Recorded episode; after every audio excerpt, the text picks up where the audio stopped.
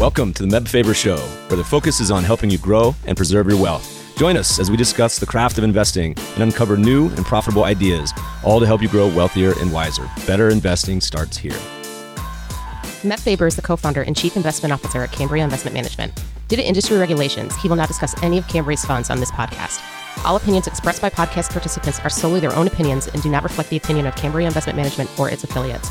For more information, visit CambriaInvestments.com. What's up, y'all? We got a good show today. Our guest is Clay Gardner, co founder and co CEO of Titan, a retail investment management platform aimed at the new generation of everyday investors. In today's episode, we kick it off with an overview of Titan and the firm's investment philosophy. Clay touches on some of the different offerings, which now includes crypto. We hear about the company's content strategy, with help both educate investors and keep them invested in the market during volatile periods.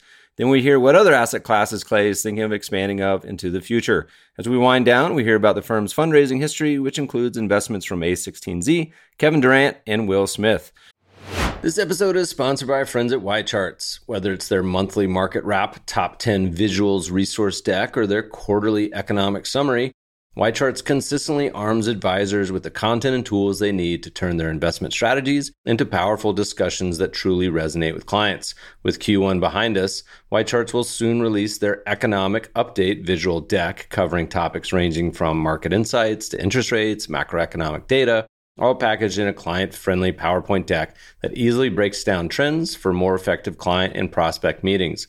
See how YCharts can be your go to resource for discussing the state of the markets with templates and downloadable visuals, you can seamlessly incorporate into proposal reports or presentations to not only engage, but also to educate clients on their financial goals. Click on the link in the show notes to grab your copy of the visual deck and follow along when you register for YChart's Economic Update Q1 2024 webinar on May the 2nd. Don't forget, get 20% off your initial YCharts professional subscription when you start your free YCharts trial and tell them Meb sent you, new customers only. Please enjoy this episode with Titans Clay Gardner. Clay, welcome to the show. Thank you for having me, Meb. Excited to be here. Where's here today? Sunny New York City. We're catching a little bit of spring here. Man, I miss it. I need to get to New York, Bryant Park, maybe May. It's been a couple years. What's the vibe? It's good. Things are good. Yeah, starting to get a little bit more reopened. So a lot of the orifices that folks put up as a result of COVID. There's restaurants have spilled over into the streets, all that good stuff. People are just looking for a reason to get out and have the New York City spring summer. So good. Looking forward to that.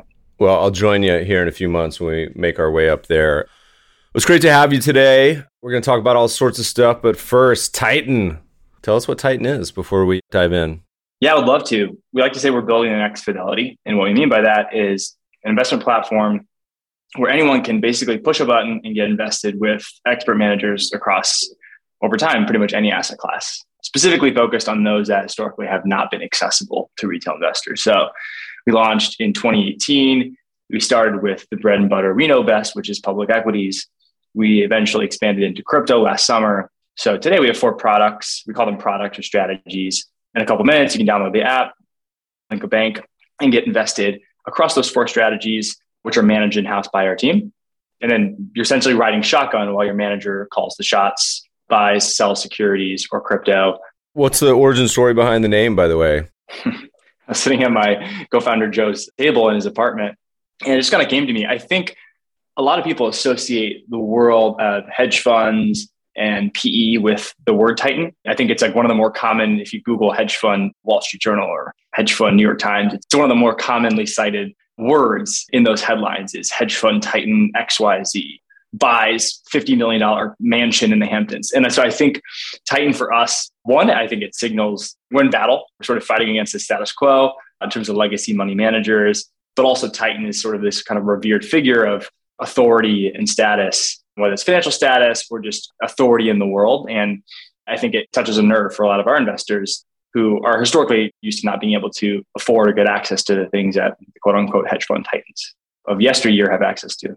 What do you think is the most unique proposition for you guys? Because we've had sort of the digital onboarding for individuals, whether it's a Betterment or Vanguard or Wealthfront with the allocation side. We've had private investments over here and areas trying to kind of democratize that. What do you guys see as sort of the main, I don't know if muscle movement's the right word, but what's the big wedge or impact you guys are offering here? Is it the actual offerings themselves? Is it the delivery? Is it all of the above?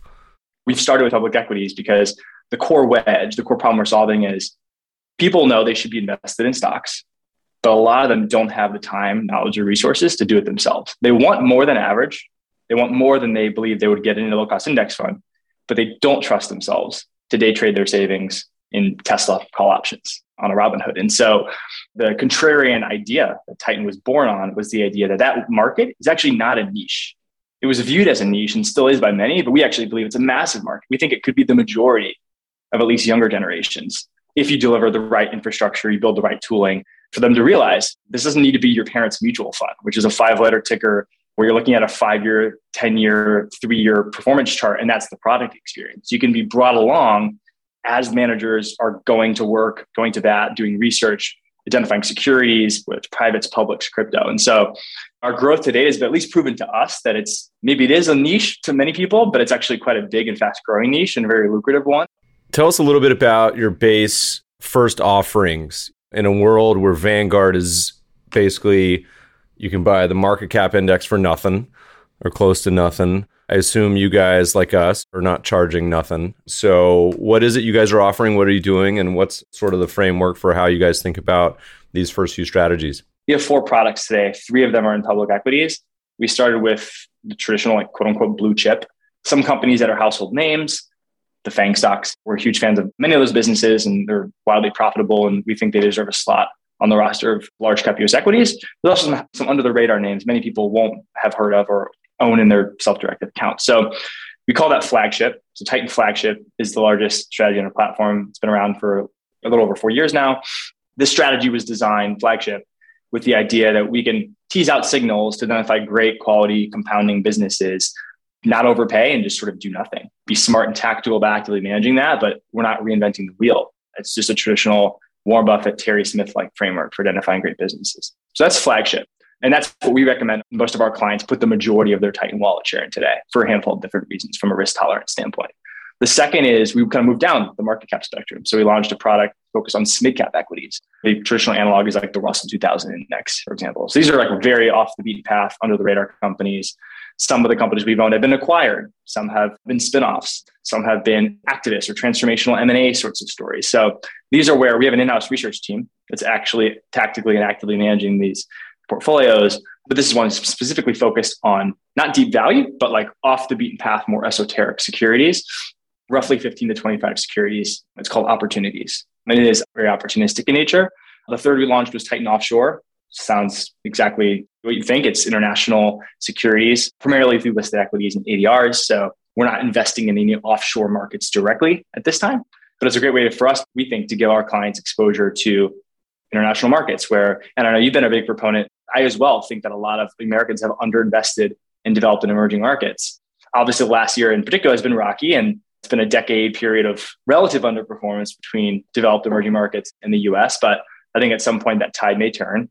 We want to make sure our clients have exposure there in some form. And then lastly was Titan Crypto. This was really exciting. This was not at all something we intended to get into as soon as we did. And I know I'm going to sound like a boomer in the scheme of things when people, I was on Mount Gox in 2013. I will admit I was not that early. We were not that early, but kind of candidly on our roadmap, we weren't planning on moving into digital assets this soon. It was very much, it was by far the most demanded retail product we've ever had. It was people were effectively yanking it out of our hands. And so we hired an analyst, built a team around it. And the goal there is essentially blue chip liquid crypto currencies, crypto assets. So we own Bitcoin, we own ETH, we also own other layer one blockchains, and then some more esoteric cryptos. But the goal there is we took what we believe is sort of the S&P equivalent in crypto. And to your earlier question, like what's the goal from Titan? The goal is one financial outcomes. So like over time, an investor on our platform, we believe for us to deliver value should over a three to five plus year rolling basis have gotten more value than they could do either on their own in their self-directed account or in an average low cost index fund. And two, which we'll probably dig into more, they should feel significantly smarter and more educated on how their capital is invested and why. For example, the Russia Ukraine situation, which is happening as we're doing this interview, people should know exactly how they're positioned. What is my Russia exposure? How does the US ban on imported oil from Russia affect what I'm owning? Should I be adding on this volatility? Should I be dollar cost averaging? We've seen that actually instilling confidence and explaining along the way is actually really important to actually getting the financial value. Like you have to stay invested to actually reap the returns of the businesses that your manager is investing in. So I kind of view them as synonymous. A lot of businesses we use content marketing or education as sort of a growth lever. I view it as a core product. You guys have been at this for what is this, four years ish on the main flagship? Tell us a little more. So, is this a strategy? Like, what sort of turnover does this have? And are you guys, is this just Clay waking up in the morning saying, you know what, I'm the PM and these are all my choices? Do you got a team? And then how do you guys go about making the calls for what goes in, what comes out? For most people, that's a, as it should be for an active strategy, pretty concentrated portfolio. So, tell us how you guys put this together. It's definitely concentrated. It's 15 to 20 securities, generally speaking. We conviction weight them. So the default for any position size is 5% each, 100% divided by, on average, 20 positions. We'll conviction weight for a few different reasons. One is certain businesses just have a risk reward prospect that we think smaller size can justify the upside. So, for example, as of this writing, we have a small position in Coinbase in flagship. For a handful of reasons, we believe it's both fundamentally cheap and misunderstood, but also we believe if and when we're right, the upside of that security, even at a 1% position, it deserves a slot in the portfolio. We have other securities like Microsoft or an Apple, which are more significantly higher weight, closer to mid to high single digit percentage of their portfolio. But stepping back, I would say it's very much like the Terry Smith or Buffett like strategy in that it's like the three very simple principles like find great businesses that we believe have entrenched competitive moats, competitive advantages. This is the sort of sleep at night, wake up in 10 years. If the market's closed for 10 years, we won't bat an eye at feeling great, that we would be able to wake up and want to buy this portfolio every single day and let the business compounding do our work for us. Just make sure we don't overpay. And then to your question on turnover, the world changes. And so I would draw the line between maybe us and the traditional perception of like a Buffett. I actually don't believe in buy and hold. I believe buy and hold. And I'm not going to say this time is different, for very dangerous words, but this time kind of is different. Think about what we're going through right now, even since November, the, the general rising rate and growth drawdown we saw, and then followed by this geopolitical crisis there's plenty of investors who bought and held Microsoft in the early 2000s, and it took them 15 years to get back to break even, despite it being a great business. Behind the hood, Meb, what happens is we have a team of roughly six analysts. Some of them spent time at private equity funds, family offices, hedge funds, other at sell side firms, whether research or data analysts. And what we're trying to do internally is constantly build a backlog of businesses that are on our shopping list at a certain price. So validate these are quality businesses there's something special about what they're doing that can't be easily replicated. These are in secularly growing industries or markets. Some may be more cyclical, some may be more secular, but generally these are industries. They're solving a clear problem. There's a massive TAM for them to penetrate. Management teams with incentives align. like, we understand they're aligned with shareholders. They have a track record of delivering value, and then a margin of safety. So we don't want to pay through the eyeballs for a great business because if anything, if the last three months have taught us anything, it's like I said, you can pay 40 times sales for a great business, for a snowflake or a Datadog. The market's going to punish you during certain environments. You're going to pay up for that quality, perhaps too much. And so making sure we're not trying to jump over 20 foot hurdles from a valuation standpoint. So in terms of turnover, it typically, I would say historically in periods of lower volatility, it's been only a couple of trades per quarter. Of those 20 stocks on average in flagship, only a couple change per quarter. I would say the turnover has been higher of late because we've just seen a lot more opportunity both to take chips off the table late last year, particularly in the software sector, where I saw so much multiple expansion as a result of QE and unprecedented stimulus and a lot of people paying up possibly way too much for growth. So it's a combination of art and science is what I would say. As the PM and CIO, yes, I make the final calls on decisions. And I will oftentimes spitball ideas, businesses I find through my network of founders, companies that have IPO'd, so I'll be a source of ideas and helping push back and dead devil's advocacy and, and that sort of healthy risk management debate internally. But I have a great team around me that does the hard work, that's reading the Ks, the Qs, that's talking with management teams, chatting with experts. So I'm standing on the shoulders of giants in many ways and fortunate to have a great team here. So how does that team work? Do you guys do like a daily, weekly download meeting where people are pitching stocks? Because a lot of hedge funds have different not trying to compare you directly to a hedge fund, but a lot of active funds have different process. Sometimes it's the lone wolf PM, sometimes it's team, sometimes they do eight month deep dive, sometimes it's a committee. Like, how do you guys go about actually putting stuff in, pulling stuff out? Is there sort of a framework which you guys apply for it? Because I assume it's a composite that goes, it's one portfolio for the flagship is all the same stocks for all the same clients, right? That's exactly how I think about it. Think about it sort of like a model portfolio. We have 50,000 plus clients, and each of these clients has his or her own SMA or separately managed account. So they have a brokerage account. They can pop in, they can see the securities we hold at the end of every month. Obviously, they're engaging generally daily, weekly with the app where they can see video updates from our team, text updates. They can ask questions. There's community driven features. So you can pop in today and see what questions have been asked by other investors on our platform, upvote, et cetera. So it's a really cool way to stay informed and engaged.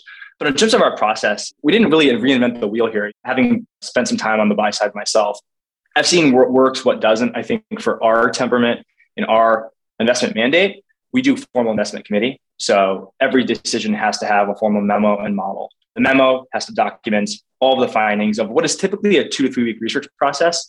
I'm generally of the belief of everyone should be macro aware and try to cross pollinate and learn and be expanding your circle of competence. But you should ideally have some semblance of like a compass for focus. And so that's what we do internally. So we have a dedicated analyst who's focused on consumer and media, a dedicated analyst who's focused on our investments in software and semiconductors, one dedicated industrials and so forth. That's how they guide their time. So they have a universe of businesses they're familiar with. They're constantly trying to expand that because obviously there's new issues, there's companies IPOing, there's M&A activity. So constantly trying to build out their shopping lists.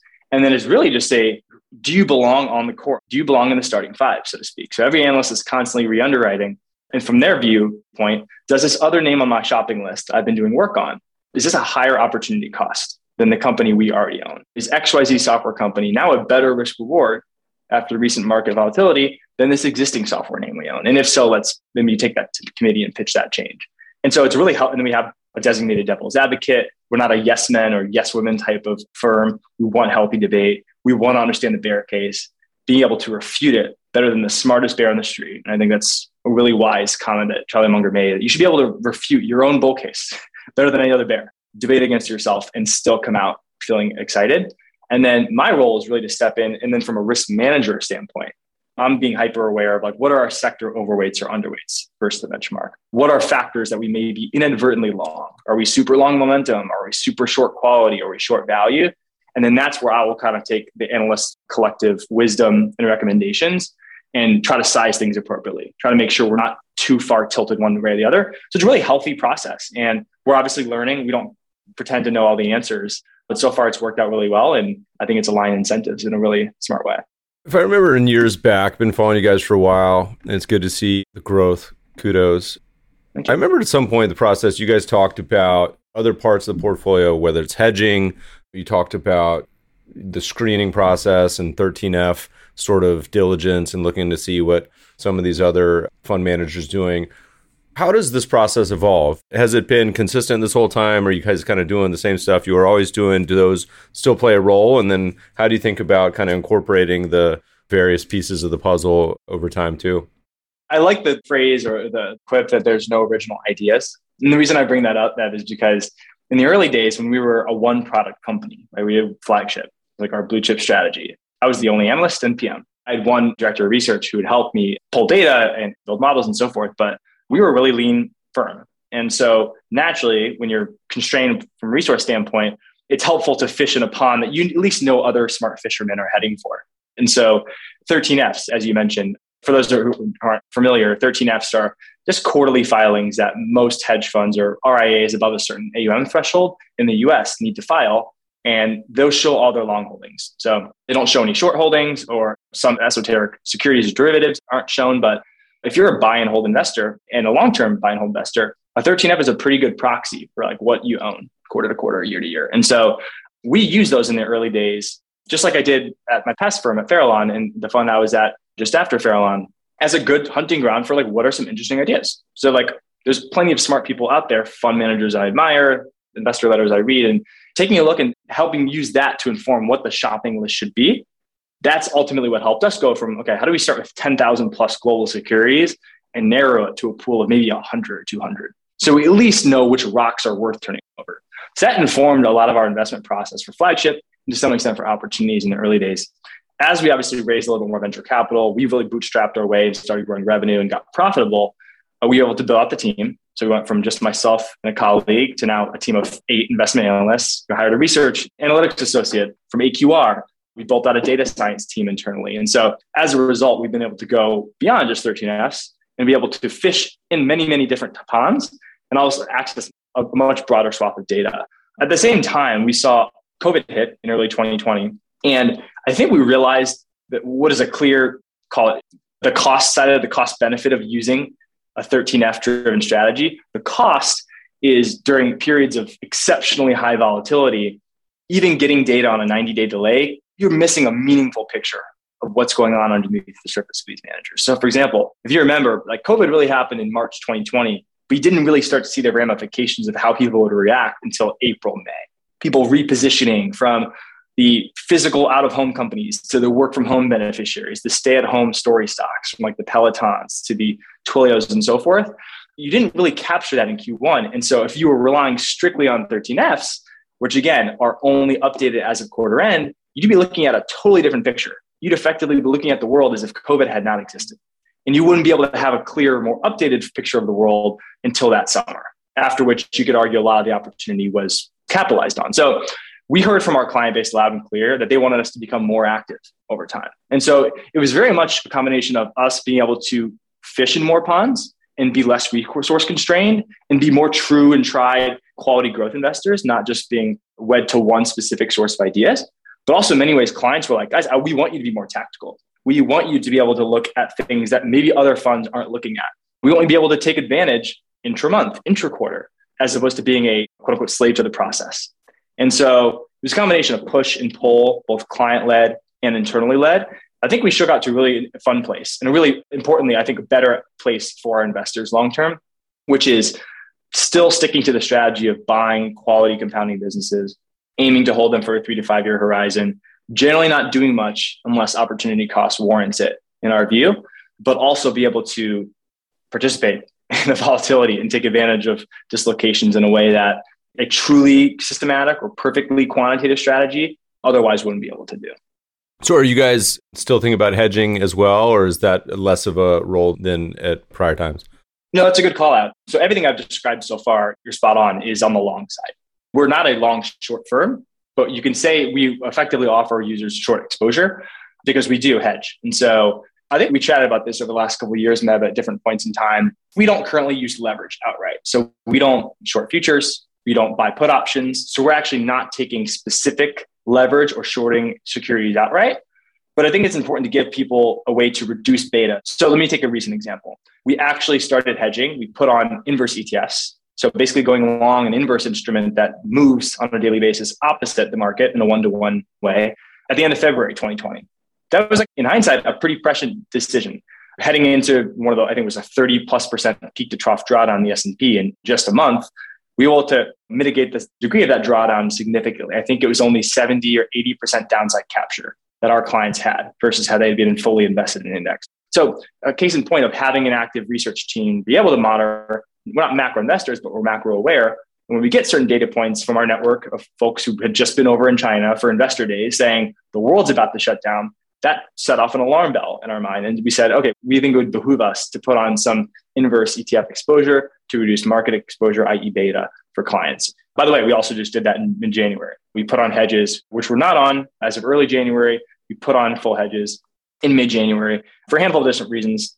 We saw technically, pretty much any way you look at it, either on an individual stock level or on an index level, whether it was the S&P, the Russell, the NASDAQ, things were not looking good and I'm not a chartist, we're not technicians by nature, but we do believe like charts ultimately reflect sentiment in markets. And a lot of times they can be telling you something that you may be missing. And so combination of technicals and also some fundamental data we've been tracking led us to believe that contrary to the typical buy and hold index investor, investors with Titan should have their beta reduced and they should be quote unquote hedged. So it's something that we provide. I think it's pretty unique in the overall scheme of investment advisors this is obviously par for the course in long short hedge fund land. Like this is most long short investors are outright shorting securities and maybe they're shorting futures as well.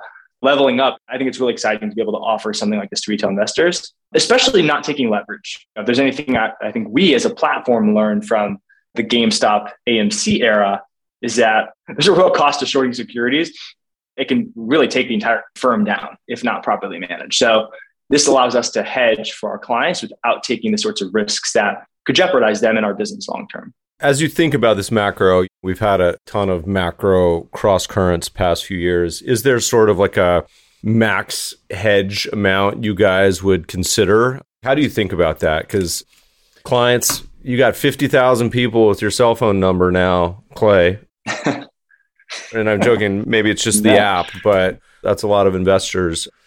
When the world's going crazy as it has been the last few years, I mean, it's kind of always going crazy, of course, but particularly crazy now. Is there sort of a framework you think about that? And how set in stone is it thinking about that sort of picture of, of hedging? Because it can be a topic that's touchy for a lot of people.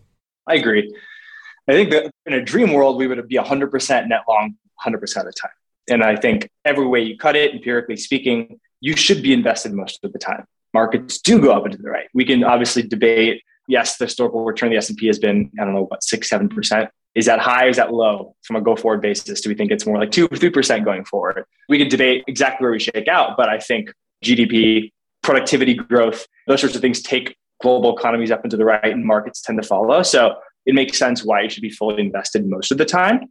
To that degree, we've set sort of a framework in mind from like a macro and a hedging standpoint where our net long exposure, which is just a fancy way of saying like if every hundred dollars you have invested, how much are actually outright being exposed to market risk? It should generally be the majority of those hundred dollars. So for us, Meb, we shook out to 80 to 100 percent is sort of the range of net long exposure. I will caveat that we've introduced the concept of what we call strategic cash as well. So it's really important, I think, for people to realize like cash is an investment decision. It's a 0% yielding security. And I'm being a little bit hyperbolic 0.004% of whatever your local bank's paying you. For all intents purposes, it's a 0% yielding security, negative in real terms now, given where inflation's heading. It is a choice that you actively make. And we, as an active manager, have added that over the last couple of years to our toolkit as a way to reduce market exposure because cash has zero beta. So, with that, as we talk today, Meb, we're about 70% long exposure. So, for our aggressive clients, they have a 5% hedge of those $100, about $5 are allocated to hedge. For moderate conservative clients, it's closer to 10 to 20%. But we also are holding cash because we quite literally, in many of the markets we're looking at, many sectors, don't see any opportunities where you're not overpaying for the quality of growth you're getting, or you're not going down market and buying quote unquote cheap securities, but with all sorts of landmines from a competitive dynamics, from a secular growth standpoint. So, in other words, there's no easy answers in this market cash can sometimes be the best alternative. It's a source of dry powder so that if and when, we obviously believe when the macro picture improves, we could take advantage of it. So over time, I think we'll shake out to of our $100 a client maybe have invested with Titan, depending on their risk profile, they'll see somewhere between 550 to $100 of the 100 be fully at risk in the market. We'll never be perfectly market neutral, nor do I think we should be. We're not market timers. So you guys have been building this platform, 50,000 investors growing the AUM. Look out on the horizon. What's the future look like for you guys next month, next year, next couple years? Give us a peek behind the curtain. What can we look forward to for Titan and offerings, community, all that good stuff? It goes so much further beyond blue chip equities, mid cap equities, blue chip crypto. Things that are on our mind, Meb, private assets, massive, in my mind, contributor to the wealth divide, but also just clearly inaccessible to unaccredited retail investors. Things I'm thinking through from a private asset standpoint, venture, putting aside the mark to market nature of venture, which I think in and of itself, if properly understood and gauged to someone's risk profile, investors are human by nature and seeing scary looking charts day to day doesn't do any better for their financial health. I wish markets just closed or a user couldn't open their app during periods of volatility, they'd be better off because we're all human. That's one of, I think, the great advantages that the venture community has is there's definitely volatility in private companies. You just don't see it every day.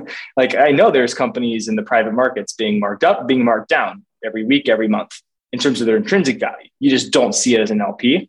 While I could joke and say that's a negative, I actually think it would be a positive retail investors. I think getting exposure to an asset class of private businesses, the early stage, late stage venture growth businesses with a proper sizing, again, gauge to the risk profile. So this is not going to be appropriate for everyone. But as long as they understand the risks around liquidity. You're not going to be able to pull your money out every day. Maybe it's monthly, quarterly, annually. You understand the fees. If you understand the risk profile, that's something that retail's never had access to. Another big sector is private equity. Real estate is another one. I could also go deep down the crypto rabbit hole of all the interesting things I think are happening from like a staking and lending standpoint. So we have a lot of work to do. It's not going to be as easy as our first four products. I'll tell you that much. It's not going to be as easy as hire a team from our network, from buy side, sell side analysts, create the strategy, create the research process, and boom, flip a switch on. There's a lot more infrastructure and tooling that needs to be built. B2B relationships need to be built to achieve some of the stuff I mentioned. Do you foresee these being like are they going to be separate accounts will they be funds because some of these are a lot harder to own with 50,000 people no totally agree how do you think about it or you may not know yet i mean it may be something no. in process a lot of the hard work we're doing right now is figuring out what i call fund operations a lot of that like back end stuff do we need to use spvs do we need to use this interesting closed end fund structure like what are the nuts and bolts we need to do on the back end to actually make it possible for a retail unaccredited investor to invest in SpaceX or Stripe. I believe it's possible. This was a really, really hard problem. This is when you get into like custodial and clearing arrangements and all sorts of hairy stuff. It's very, very regulatorily intensive, but I think big problems like this are worth solving because if you solve it, you're talking about trillions of dollars of capital that can all of a sudden be unlocked for retail. And I think it would generally be a much better world. It's going to be fun to watch. What's the profile for most of your investors? Has it changed over time as you're onboarding a lot of digital native consumers? I assume it skews younger, but you could correct me. And where are you finding most of these friends? Is it referrals? Is it through social channels, Super Bowl ads? What? It's funny you mentioned that.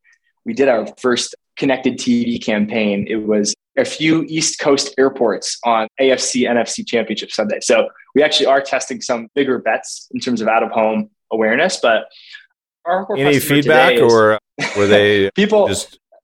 we were joking on Twitter the other day. I was like, we tried a couple ads in Barron's. We're very curious and like to try things out at small size and always just wondering if anyone actually sees it. So I was like, does anyone actually see this? And everyone's like, no. But I got one response. I know we got to at least one person. Okay, but tell me, TVs and airports? Connected TV, it's fun. I volunteered myself to do the commercial. So it was starring yours truly. We filmed it in Brooklyn back in June and it finally went live the last few months. Nice. No, it's awesome. I've had family friends, I've had people I haven't chatted with since high school ping me on Facebook saying, Clay, I just saw you. I was watching a show on Hulu and it went to ads and I a commercial. It was kind of a cool moment. No, but for us, core demographic, the mode is 30 to 35. That's sort of the sweet spot. 30, 35 year old. I call them mid career professionals. Demographically, these are a lot of people from like a career standpoint are in tech, are in finance consulting, real estate, a lot of founders, a lot of entrepreneurs. So these are people that are generally like are really, really good at their craft, but are not good at investing. They wish they were as good at investing as they are in their craft. Maybe you're a senior engineer, or maybe you work at McKinsey, or maybe you're a real estate agent. These people who like are really, really good at what they do, but they wish that could translate to investing. And a lot of them have been spinning their reels, day trading crypto or equities, and they're like, I'm out. I know I need my money invested, but I'm not doing this myself. It's time to pass this to the experts. We'll also get a lot of folks that come from the traditional like robo advisory, like passive world, wanting more. like, look, I have no idea what's going on. I want to participate and be more active, actively involved. Yes, I would obviously love better than average returns, and so we'll get a lot of the traditional robo and also older money like legacy Fidelity Schwab accounts moved over to the platform. So it's a broad swath. We'll get 20 year olds, we'll get 80 year olds on the platform. It's really cool to see this appeal to different types. But I would say people that are in that sweet spot of I've tried a bunch of investing options. I'm not really satisfied with any of them. I'm really good at my craft and aspire for expertise whenever I do. I wish I could also have that for my money is sort of like the core problem in consumer type that we see. Obviously, as we launch more products and also account types like IRAs, we've also seen a really interesting demographic shift. So, like, we're seeing people now open accounts for their spouses, or they're asking us to open custodial accounts for their kids. They're rolling over old 401k money. So, I would say, like, the next time we chat Meb, like, the consumer type, age, demographic will probably change.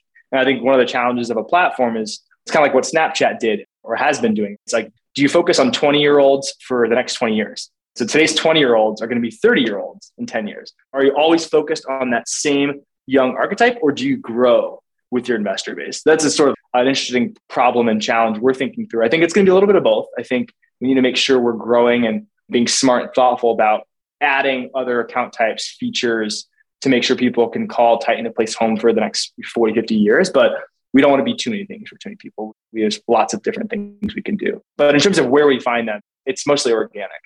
It's mostly referrals and mouth. One of the cool parts of building something like you guys have is you now have a wide investor base. And there's some interesting things you guys, I'm sure, are thinking about about incorporating that user base as a asset for the platform too. I've seen a lot of interesting, whether it's community feedback, involvement. For those who haven't opened a Titan account, and it's titan.com through the app or website, explain what the actual user experience on the communication is. Is it mostly video, print, education? You mentioned there's sort of like a feedback messaging feature. And how do you expect that to evolve in the coming short future? It really runs the gamut. Our goal is like we have different types of people that are from all walks of life and have different lifestyles, different routines. We have people that do the morning commute from Jersey City to Manhattan or from the East Bay to SF when they want to listen to a podcast on the train or on the subway or in the car. We have daily audio notes. We call them content franchises. The content franchises are basically we're trying to build rituals where we can meet customers where they are, meet investors, whatever their routines or habits are, get them the information they need to know from their portfolio managers in the right medium, we're in the right time. So for those sorts of people, we have a daily quick minute to two minute audio note, a little mini podcast they can listen to and get the three things that, that matter for their portfolio today. People listen to that? People listen to it. That's one of the most engaged franchises we have. We also have that in email form. So we have first thing in your inbox every day. It's a newsletter called Three Things. The three most salient things we believe you need to know related to the world of business investing and how we're managing capital. It's funny to think about sort of the behavioral side of that too, because we've put out a lot of content over the years. And I feel like it's almost a barbell where there's the people that want to engage that, but then there's the other people that are like, I don't even want to hear about it because I didn't even know I should be worrying about this, you know? And so it's always an interesting touch point on is it too much, is it too little? And then how do you segment that, which is the cool part because if you want it, you can get it. But some people may just be like, dude, leave me alone. Do you guys do any sort of bucketing on who gets it or do they kind of self select out? We're building in a lot more personalization so you can kind of have like the quote unquote user preferences. Like I would say, like we've gotten quite a long way with like a very half baked rudimentary approach. When you're a Titan investor, Titan client, Meb, it's like all or nothing. You get all of the content franchises and you have to obviously go in and pick and choose what you listen to, but we don't curate that. Like there's a ton of opportunity for us to say, not mean you have you don't have to even state your preferences. We should intuit based on your behavior. Oh, Meb hasn't checked our opening or closing bell audio note. Maybe let's pull that off the home screen, de-emphasize that, emphasize something interesting and new that maybe he is interested in. And then to the extent he clicks and engages with that, we can ask him or make that part of his habits. Things that we have learned work really well are video and community based features. And I think these are like two of the most underpenetrated called mediums in finance for a handful of reasons. So on video, one, it just historically has not been very scalable. Like if you think about the traditional money manager RIA, let's say you have 100 clients. Even that is untenable doing 100 zoom calls a day. Can you imagine? Like there's a reason i think a lot of advisors go for larger account sizes and it makes total sense. It's like the cost to serve an account is effectively the same. And so the smaller the account type the lower the margins the more tough of a business it is to build. And then you get into all sorts of weird incentives. So I think technology has unlocked the ability for me, for example, as a PM, to build a one-to-many broadcast type business where I think if you polled most of our 50,000 users, I think a lot of them would feel like they know me on a first name basis. I've never met these people, but they see my face. They know who I am. They affiliate me with a brand or one of the portfolios of type. So it's interesting as we launch more products, we're trying to build more brand and personality around each product so, like for example, Titan opportunities in the coming quarters, you're going to know there's a person, and you're going to know who that guy or girl is on opportunities. When you see a video or email or content franchise from that person, you're going to immediately establish and associate them with a certain part of your wallet. So I think that's we've seen a lot of engagement, a lot of referrals around that. Um, and it's also kept people invested during periods of volatility. They're like, oh, my guy or my girl is taking care of my money. I know I'm in good hands. And that humanization of what is otherwise just a financial commodity financial product in an app has allowed us to cut through the noise. And then the other thing is on community. So the other thing you'd see in the app today is called ATA or Ask Titan Anything. This is sort of an internal beta hackathon idea, which was what are all the questions that retail investors could be asking that they don't have a forum to ask us? Historically, it's like if you find a company on Twitter, you can tag them and broadcast to the world and say, hey, I have a question. Whether it's whether you're Cathie Wood or you're engine number one or you're any of these managers that have said we want to actively engage with retail, you don't really have many options. You're going to write them a post mail letter, or you're going to tweet at them. Neither of those are great options. So we said, well, what if you could literally upload, like literally type in tweet form in the Titan app, submit that. It'll route it to the analyst or the person on Titan's platform specific to that security. So if it's something around booking holdings or something around Twilio, it'll get routed to the analyst on Titan flagship. They have a portal internally where they can go into our internal admin portal, answer that question, broadcast it out. Not only does that original question asker get an email saying, Hey, we just answered your question. Click here to see the answer in the app. But all the other people on our platform accrue value and get education and understanding from something that maybe they weren't even asking those questions. And so, in a world where a retail investor opens our app and sees, oh man, my portfolio is down 5% today, typical retail investor behavior is move to cash, sell, make the bleeding stop. Titan investor behavior is, oh, right appended to this chart of my money being down 5%. I click an info bubble, it pops to an ATA asked by Brian Smith in Georgia, asking precisely why is my money down 5% with an analyst response and rationale of why it's down and what moves we're making, if any. So immediately, not only have you talked them off the ledge, but that experience, we've created ways so you can share that, so you can cross post that to social media, share it to your networks. And to your earlier question, that's been a big source of referrals and organic growth. Is people being like, "Wow, not only is my money in good hands, but I have an easy way to share the value I'm getting with my friends and family." It'll be fun to watch you guys in your journey. Tell us a little bit about you kind of went the VC route, but also raised some money with some interesting names on your cap table. That seems to be something that's changed over the years, certainly in the last 10 years, as this part of the cycle is having some pretty cool investors join in. How was that process? And what are you guys going to spend all that money on? I think it will last us a long time, knock on wood this will last us forever. In the early days for us, it was very hard to raise money. I talked earlier about like the wedge I described, how many people called it a niche. Because it was viewed as such a small niche before Titan really started to grow, we didn't have many investors throwing money at us. In fact, we got told no by over 110 VCs in a row. We had to know, raise there is 110 VCs. There is now. Yeah. We had to go definitely off the beaten path to even find investor 51. It was not easy. Well, you guys ended up with some names that everyone will certainly recognize. I had a fun tweet yesterday. I was trying to a little fun at my VC friends because it was in Sebastian Mallaby's new book on VCs called The Power Laws. But there was a quote from Andy Grove, famous Intel lead, to John Doerr, where he said, John, venture capital, that's not a real job. It's like being a real estate agent. I was dying laughing at it, but a great book, by the way, listeners. Anyway, okay. So, it's actually been on my list. Yeah. Yeah, it's fun. I mean, look, for people who are familiar with that world, it's probably less. You could kind of skim it. There's some fun stories in there. For people who are new to VC, it's a great history. So, okay. I interrupted you. Sorry. Keep going. No worries. So, it was not easy to raise money in the early days.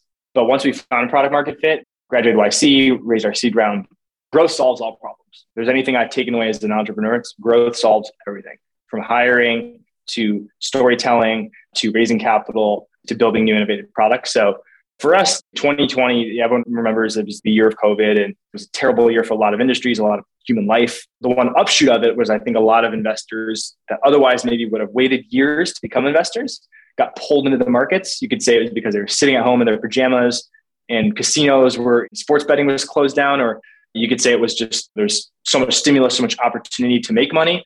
No matter how you cut it, it was a great year for fintech in general. For our space, it was a period of exceptional volatility. And so people wanted a lot of people that were passive investors or were DIY investors were like, I'm out, man. I have no idea what I'm doing. I'm moving money to the experts. And so when I mentioned we start hedging and like really leaned into that part of our value prop, saw a lot of client influx. And like I said, growth solves all problems. So that year, this was late 2020, we raised our Series A.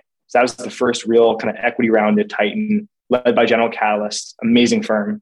And we're rocking and rolling, and then growth solves all problems. It's like when you're not looking for money is precisely the time when every investor wants to give you money. And so we were huge fans of Andreessen Horowitz. Yeah, it was about 48 hours from the time they reached out to reengage to the time we had nearly $60 million in the bank and raised our Series B. What's been your most memorable investment? You've been at a career that preceded Titan, but also you said you started buying stocks when you were 12. So anything come to mind? It's not very sexy, but one of the first stocks I bought in the mid 2000s was Google. Yes, it was called Google back then, not Alphabet. There was no other bets. It was just this little search company. I actually forget how I sourced that, but I held it to 2008 and it, was, it wasn't easy. So that's probably what comes to mind. I used to go to the private Google parties when I was living in Tahoe in San Francisco. Had a few Google roommates at the time and the amount of sheer money they spent on renting out Lake Tahoe, Squaw, and other venues and flying in all the Googlers from all over the world. I should have known they were just printing tons and tons of money. I should have just bought it and held on to it, the, the old Peter Lynch style. But anyway, all right, my man, it's been fun. Where do people go? They want to find what you guys are up to, open an account, shoot you some messages. What's the best place? Yeah, easiest place is titan.com. Super simple. You can learn more about what we're building, strategies, sign up, super easy, $100 minimum. You can find me on Twitter as well. I don't tweet often. I like to keep a high signal to noise ratio. So hopefully when I do, it's something reasonably valuable, but I'm on there daily and I respond to DMs and so forth. So virtual clay at virtual clay is my handle. Awesome. And yeah, it's been a pleasure. Clay, thanks for joining us. Thank you. Podcast listeners will post show notes to today's conversation at mebfaber.com forward slash podcast. If you love the show, if you hate it, shoot us feedback at the mebfabershow.com. We love to read the reviews. Please review us on iTunes and subscribe to the show anywhere good podcasts are found. Thanks for listening, friends, and good investing.